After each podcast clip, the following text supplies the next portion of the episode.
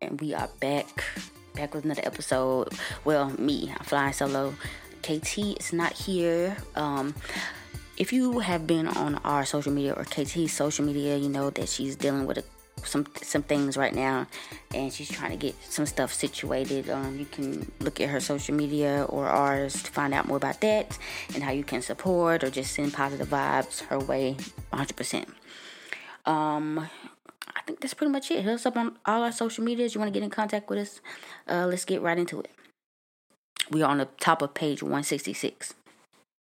This period of capital accumulation, invention of new machinery, its use in expanding factory setups, the closed economy created by Republican government legislation, and the direction of certain amounts of capital through government contract were in part the beginnings of a new chapter in the authoritarian process of Western history.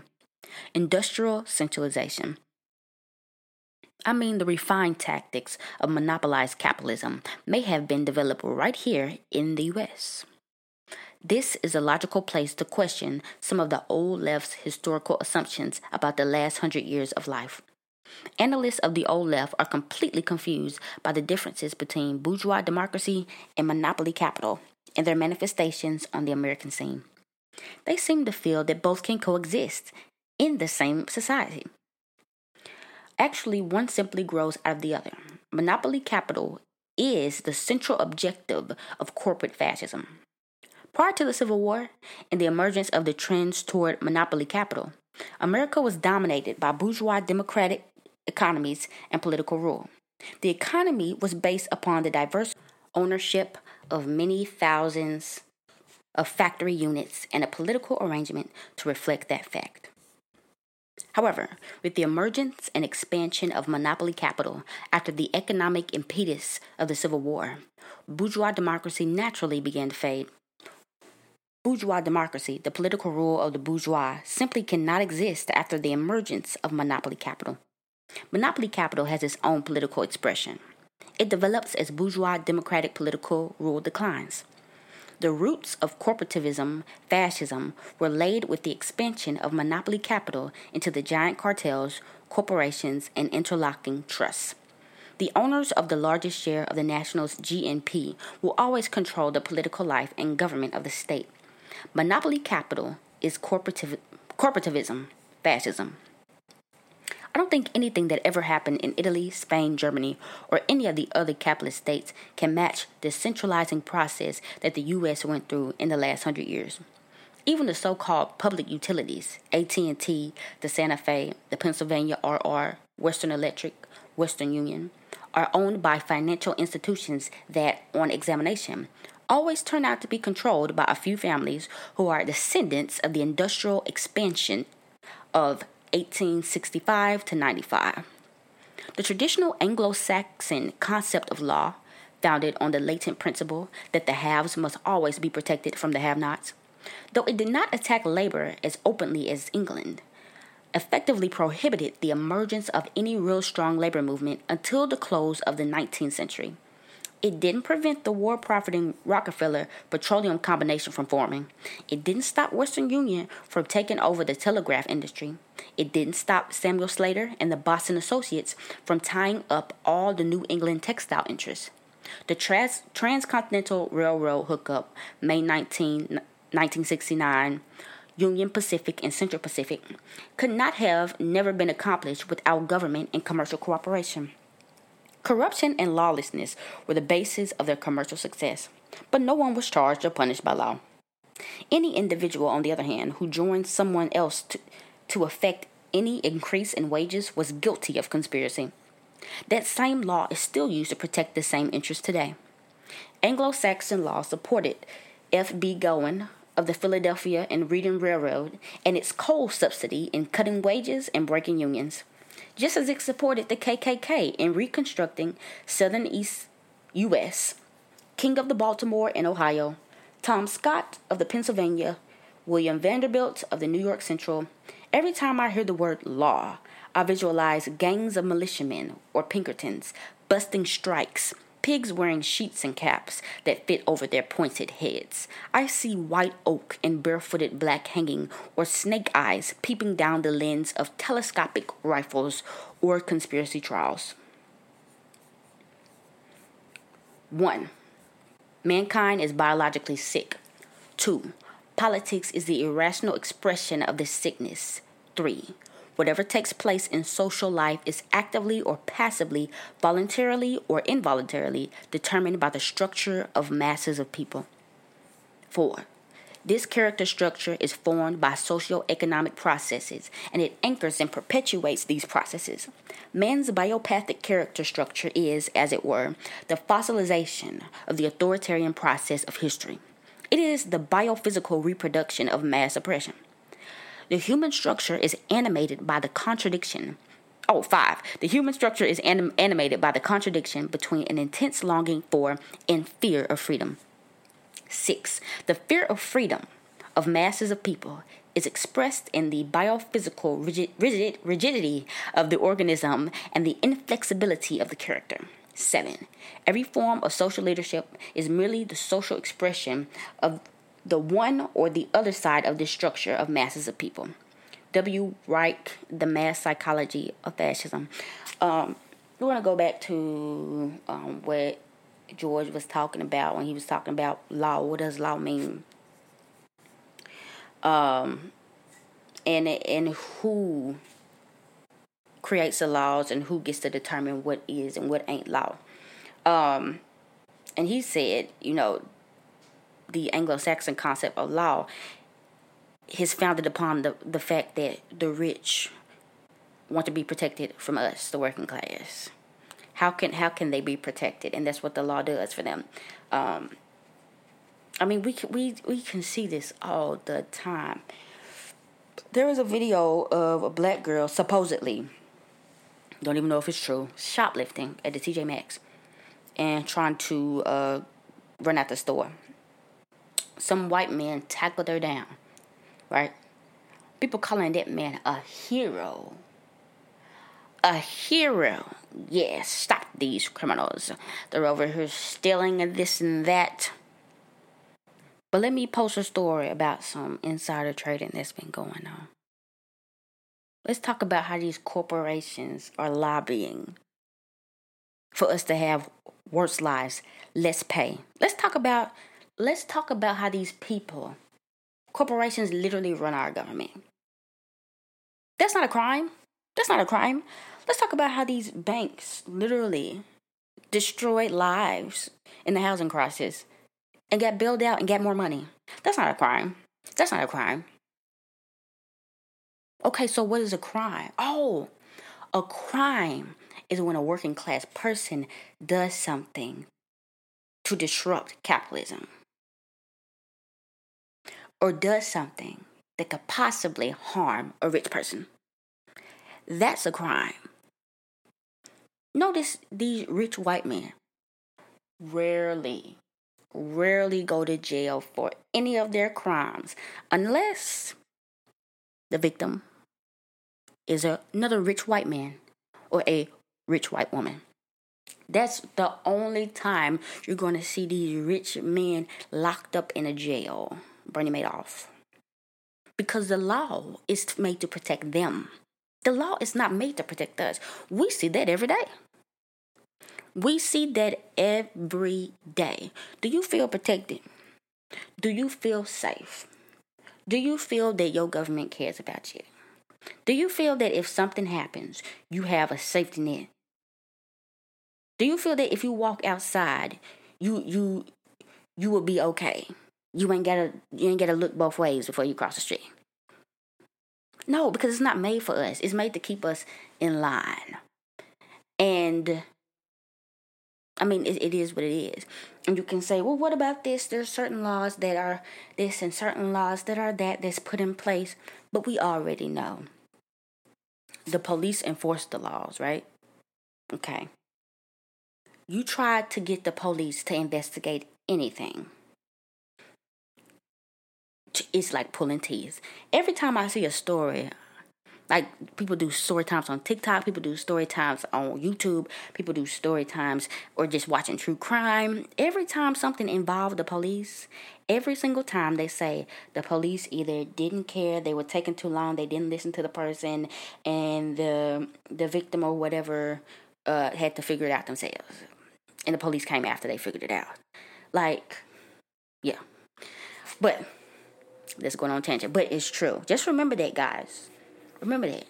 Police enforce the law of the rich. The police ain't listening to you.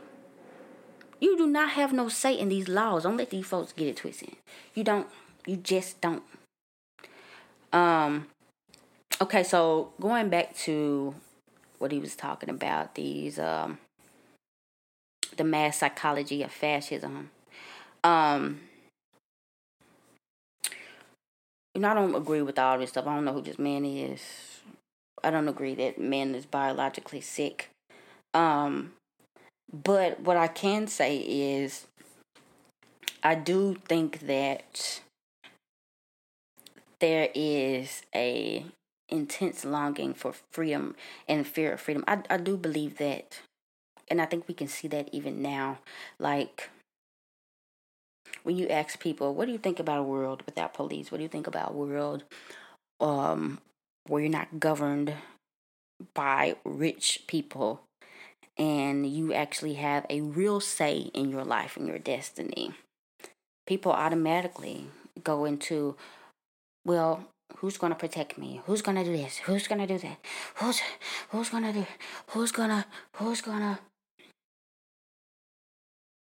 But as soon as somebody says something like put on a mask, then it's what about my rights? I have I have freedom of speech. I have a freedom of this. I have freedom of that.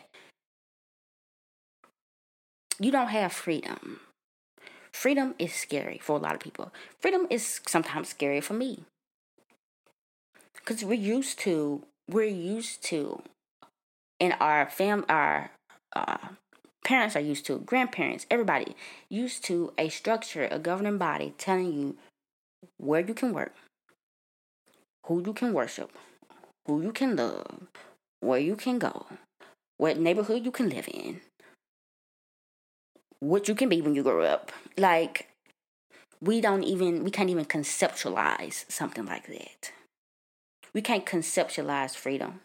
We can't. And um yeah. So that is something that i do agree on. Um but it's something that you know within ourselves this is why it's just it's important to read and research and learn and, and talk to people and just get into that frame of mind that a lot of this stuff that we've been taught about humans being inherently evil people being inherently bad people being inherently selfish is all bullshit to get us to just fall at the knees of uh, uh, authority power to help keep all the bad people in check. It's bullshit. Okay, I, have been talking long enough. All right, back to it. Revolutionary change always involves the complete alteration of the structure of property relations and the institutional substructures that support them. It leads from hierarchy to mass society. The ruling class in the U.S. is composed of 1 million men and their families. The Rockefellers, Vanderbilts, Morgans, Mellons, DuPonts, Hunts, and Gettys, Fords, and their minions' independence.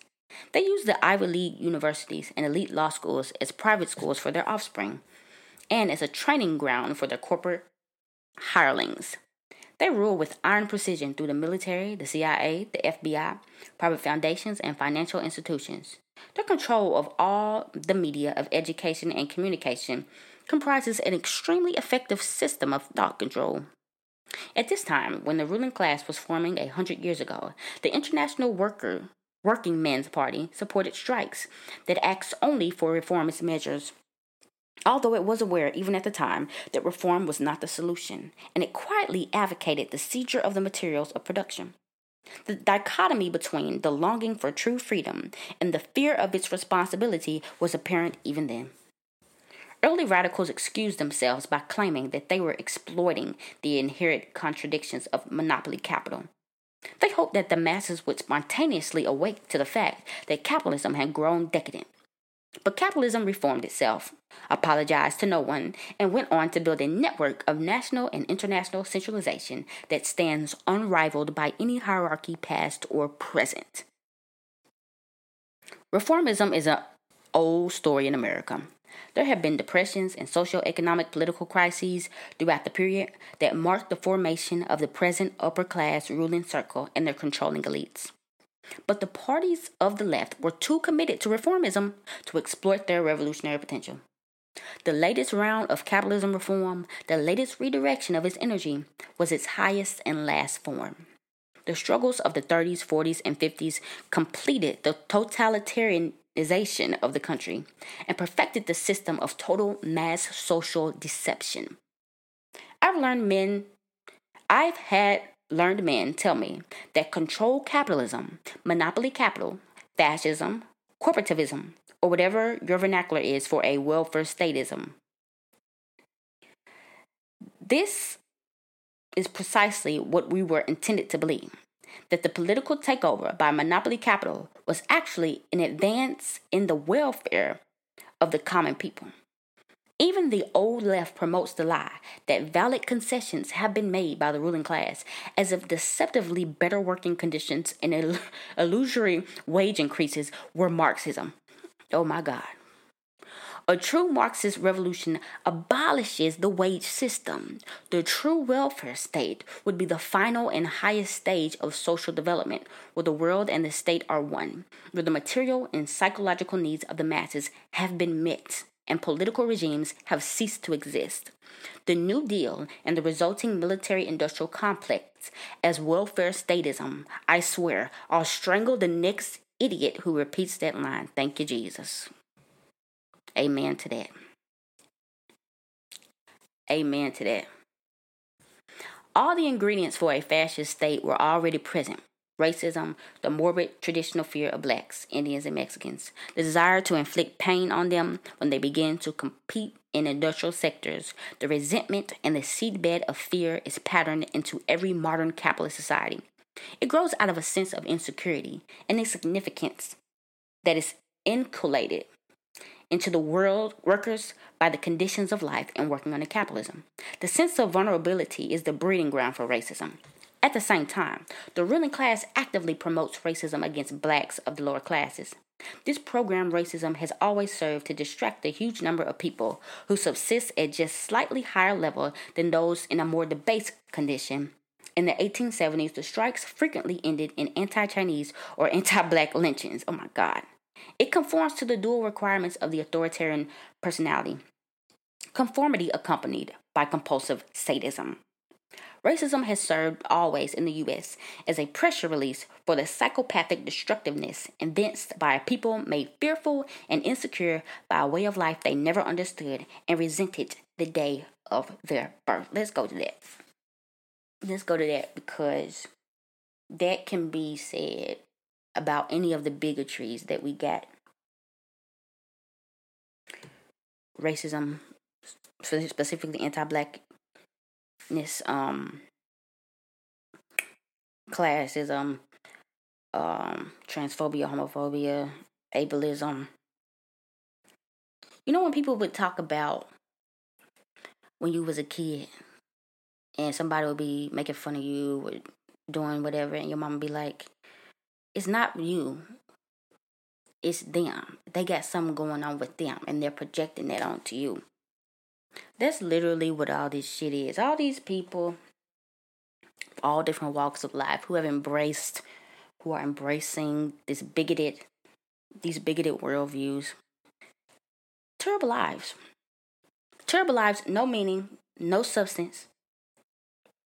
Horrible life, horrible working conditions, no answers, no solutions, no nothing. Because I, myself, do not have the mental capacity or the mental want to think of anything different, to actually question society. I'm just going to blame somebody. We talk about this every single time. I'm just going to blame somebody. And that's what America and white supremacy, all this stuff does. It goes up under there. Yes, blame, blame. Oh my God, these black people, aren't they going crazy? Oh my God, these Hispanic people coming over the border. Oh my God, these trans people, they go into the bathroom and they pissing in the bathrooms. Oh my God.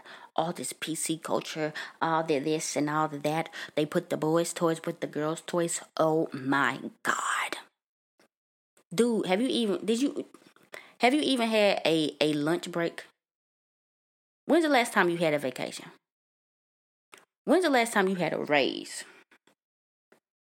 When's the last time you was able to spend a holiday with your family? Priorities, man. Priorities. But there's no time to think about that when you can let out, what do you say? Let out all that frustration.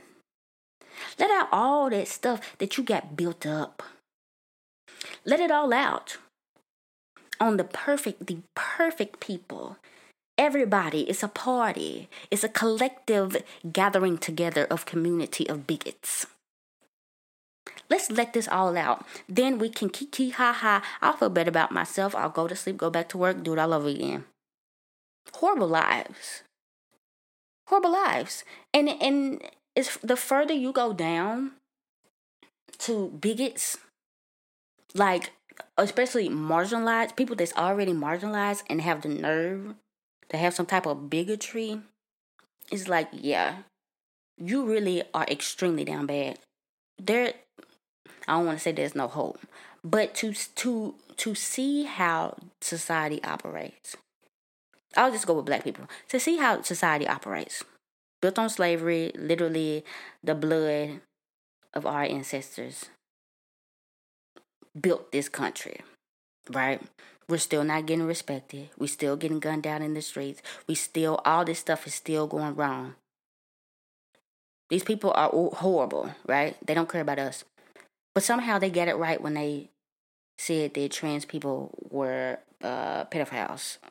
Somehow they get it right when they said that you know some people don't deserve to live because they have disabilities. Somehow these same people got th- that stuff right. It seems like you also do not want to think about something different. You just want to alleviate anti-blackness, but you don't want to. You don't want to liberate yourself. You don't want to liberate others. You just want to you know, get by. Just have a little bit better of a life. And then uh, let go some of that frustration on somebody else. And that is that is that's the story of what we got going on right now. It's just people. And and that's why it's it ramped up um after COVID. We've been talking about it. And I say this, I feel like I repeat myself every damn episode because this is just the, the point that George Jackson is trying to put out there. This is the breeding ground for fascism. That's why we're here. All this stuff is why we're here. It's always been here. It's always been here. But at least to explain it. You know, this isn't something that just popped out today. This isn't just something that popped out after Trump. This isn't Trump's fault. This is what America needs because the, the country is going to shit. So, I feel like I say that every single time but it just it, it has to be reiterated. Um, and it's just so interesting that he said after all the strikes, after all the strikes, we're gonna lynch, we're gonna lynch some people. But we still, we still, we still catering to anti-blackness. We're still catering to uh, racism. Interesting, interesting. Um, in the US, World War II was the principal cause of the total breakdown of the working class movement and its revolutionary consciousness, which had been built up by the crisis years of the 30s and all that went before them. Lesser attempts at suppression had been made prior to the war through the typical reformist policies of modern fascist regimes. The economy had been closed, banks regulated, deficit spending had been practiced on projects like TVA and CCC, the arms race that eventually culminated in the fascist military industrial complex based economy broke the closed economic ideal. Two conditions distinguished the successful establishment of fascism in the country. The old guard parties copped out and supported a nation state ruling class war, which wasted the blood and energy of their proletariats. At the same time, resistance to the war would have seemed like simple common sense. If Stalin gave the order to support the U.S. war efforts, he was a fool. In any case, the old vanguard support should have been for the people's struggle inside the U.S. With a little more patience and sacrifice, Stalin could have eventually marched into the Atlantic. With all of Europe in ruins and the Germany economy already in its final stages of disintegration with the US presence in Europe, capitalism could be dead today. Instead, US imperialism rolled to behemoth proportions. After the war, international markets opened in Europe, Africa, and Asia, with the flea market of radios, TVs, and novelties here at its center. For the sake of those trinkets and baubles, the labor elite diffused the righteous demands of the people.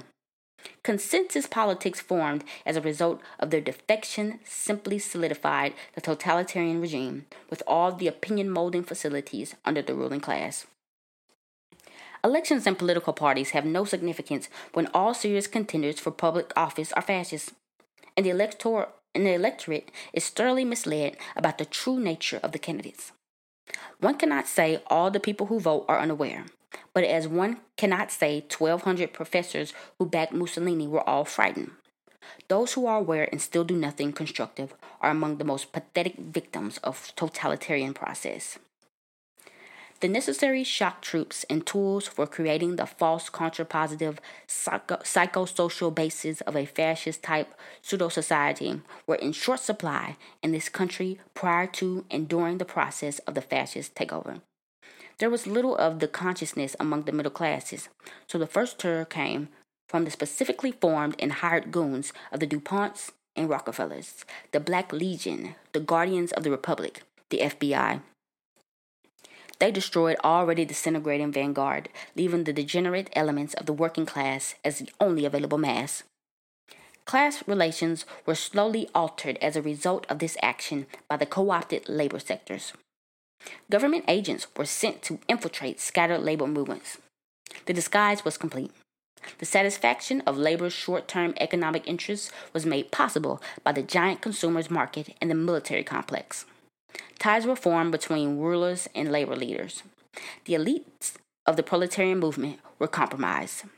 A ruling class and its governing elites were centralized and were carefully cooperative. A fascist arrangement. Death in prison for all who object. Fascism in its final and secure state. It has happened here. And the only recourse is an appeal to arms. The corporative state allows for no genuine free political opposition. They only allow meaningless gatherings where they can plant more spies than participants. They feel secure in their ability to mold the opinion of a people interested only in wages. However, real revolutionary action will draw panic stricken gunfire or heart attacks. Okay, let's go back up because this dude, he was spitting. Dude was spitting. Okay, so let's go right here where he's talking about um, elections and political parties have no significance when everybody's a fascist. We talk about that daily. I mean that I'm just restating it because there's nothing else to say. There's nothing else to say about that. One cannot say all people who vote are unaware, just as one cannot say 1,200 professors who backed Mussolini were all frightened. One cannot say that these professors, that these academic people who literally get paid to read books and think, don't know what the hell they're doing when they telling you to back Joe Biden again for the 40th time and a Democrat and just saying, well, you know, the other choice is so much worse. Angela Davis, Noam Chomsky, all these all these uh, smart people. Smart, smart, smart. Vote for Joe Biden. So they they are pathetic victims of totalitarian process. Pathetic victims. What a shame. I don't want to be one of those. Alrighty. And um, then he started talking about um, how the government started to co opt the labor sectors, the, the labor sectors that were left. And, um, you know, they were able to do that, and any type of anything that was going on, it's over with. It's over with. The government, it's it's inside. the government is inside. They're telling you what to do. They're collaborating with your boss anyway. And it's over with. And that's what's been happening with our labor unions for forever. Remember, Joe Biden said he was the most labor union. What the hell he said? The most labor, pro labor union president. I'm sure you are. Because who all in them? Who all in them seats? Who all over the the unions? Exactly. They don't make you no progressive. They don't make you no oh, anti-capitalist.